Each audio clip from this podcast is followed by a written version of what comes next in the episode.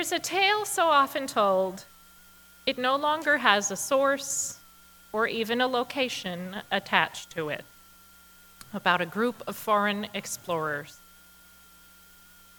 They had a destination in mind, deep in the jungle, and a timetable for getting there and back before their food and supplies ran out. The explorers pushed their native guides hard through the jungle for several days, urging them faster and faster. After a particularly exhausting climb, the guides finally looked at each other, sat down, and refused to move. The explorers asked them what was wrong, why they were stopping, and the response was, "We are waiting for our souls to catch up." The guide's value was integration and harmony, a whole self. And they had a different understanding of time. Time for as long as it takes, rather than blind adherence to a schedule that makes people miserable or fractured. When I was on retreat with other religious educators earlier this month, we were asked to look for our core value. This was not an easy task. And so I thought back over many things. As your religious educator, one of the important things that I do is to find and design effective volunteer opportunities for children and youth. And as we grow deeper in our transformation work, I've learned that commitment is very important to volunteering.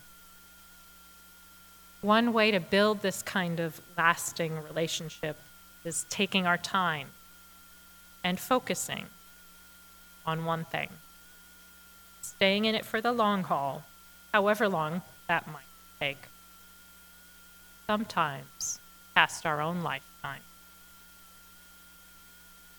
Often our volunteer efforts have been limited by attempts to match them to Sunday morning at ten thirty.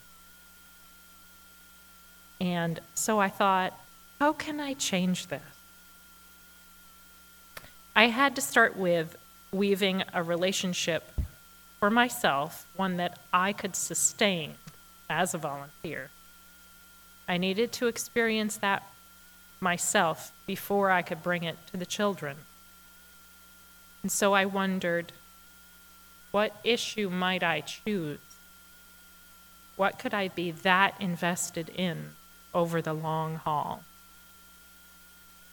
Something tickled at the back of my mind, an opportunity I had heard about several years ago, about delivering bread to the Reading food pantry. But I didn't leap yet. I watched other people doing service for the long term, things that fed their souls. I knew I needed to do that too. I watched inspiring people like Tina Sherry and her dedication to peace, like Jose Palma organizing immigrants. And I watched our own Tuesday Meals program. That work, this sacred work of feeding hungry people, is so compelling. I have seen volunteers there work through their own chemo. I've seen groups of youth dedicate their year of Tuesdays to service. I've watched one man return to Tuesday meals even after his son and daughter-in-law were severely injured. Crises strong enough to make people turn their lives upside down are not enough to keep people away from serving at Tuesday meals, from feeding hungry people. Watching them made me think about what values endure in our lives, even after a crisis. What are the things I'd want to do no matter what? What could I stick to week in and week out? And so I did end up volunteering at the food pantry because of that. And I'm still there. Some days, people are really hungry and rude. Some days, I don't want to go out in the freezing cold and fill my car. But still, I'm there. And I'm learning what it will take for our children to stay with one project through its ups and its downs. I thought about all this as I was choosing my core value. But I didn't choose ending world hunger. Specific causes weren't even on our list. What I chose was zest for life. I wanted to blend enthusiasm with the importance of the things that sustain us.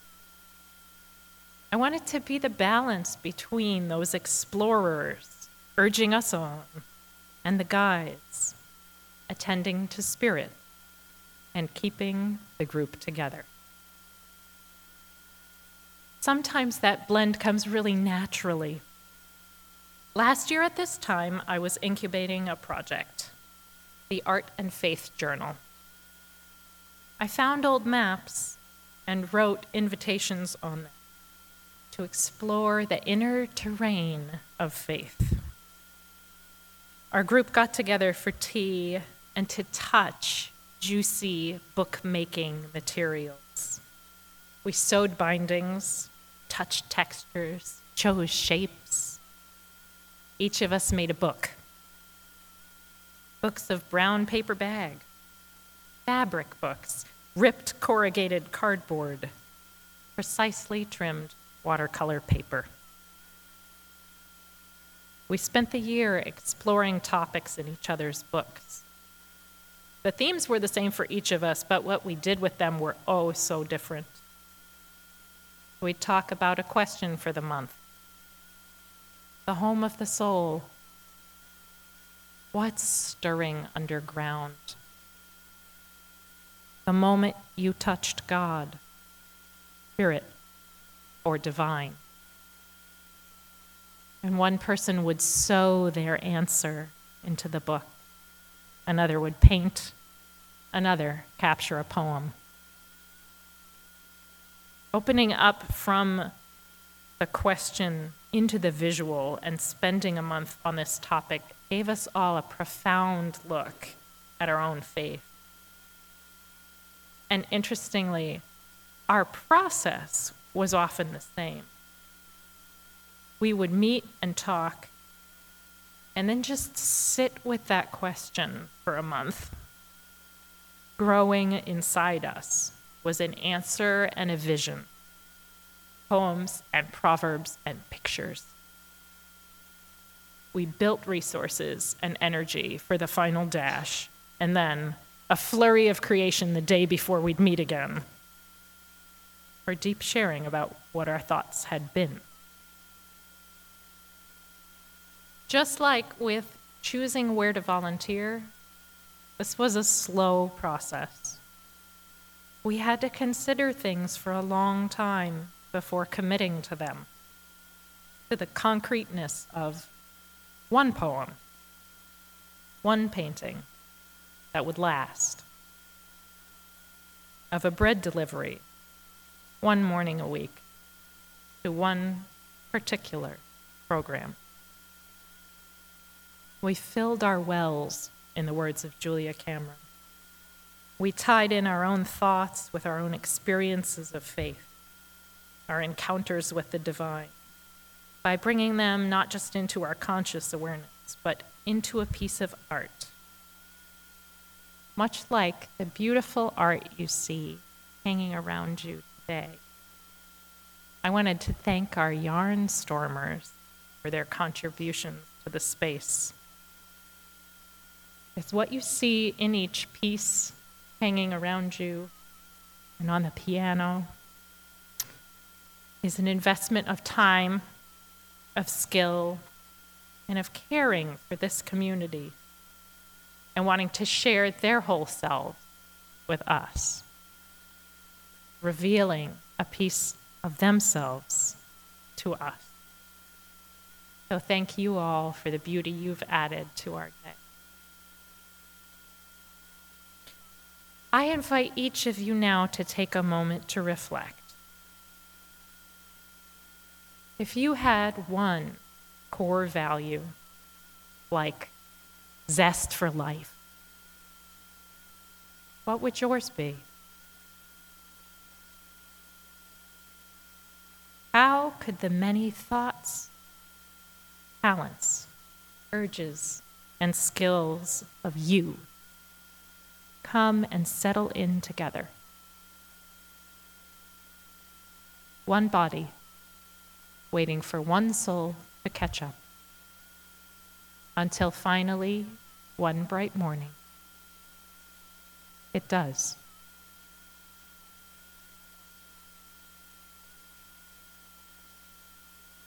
Amen, Ashe, and blessed be.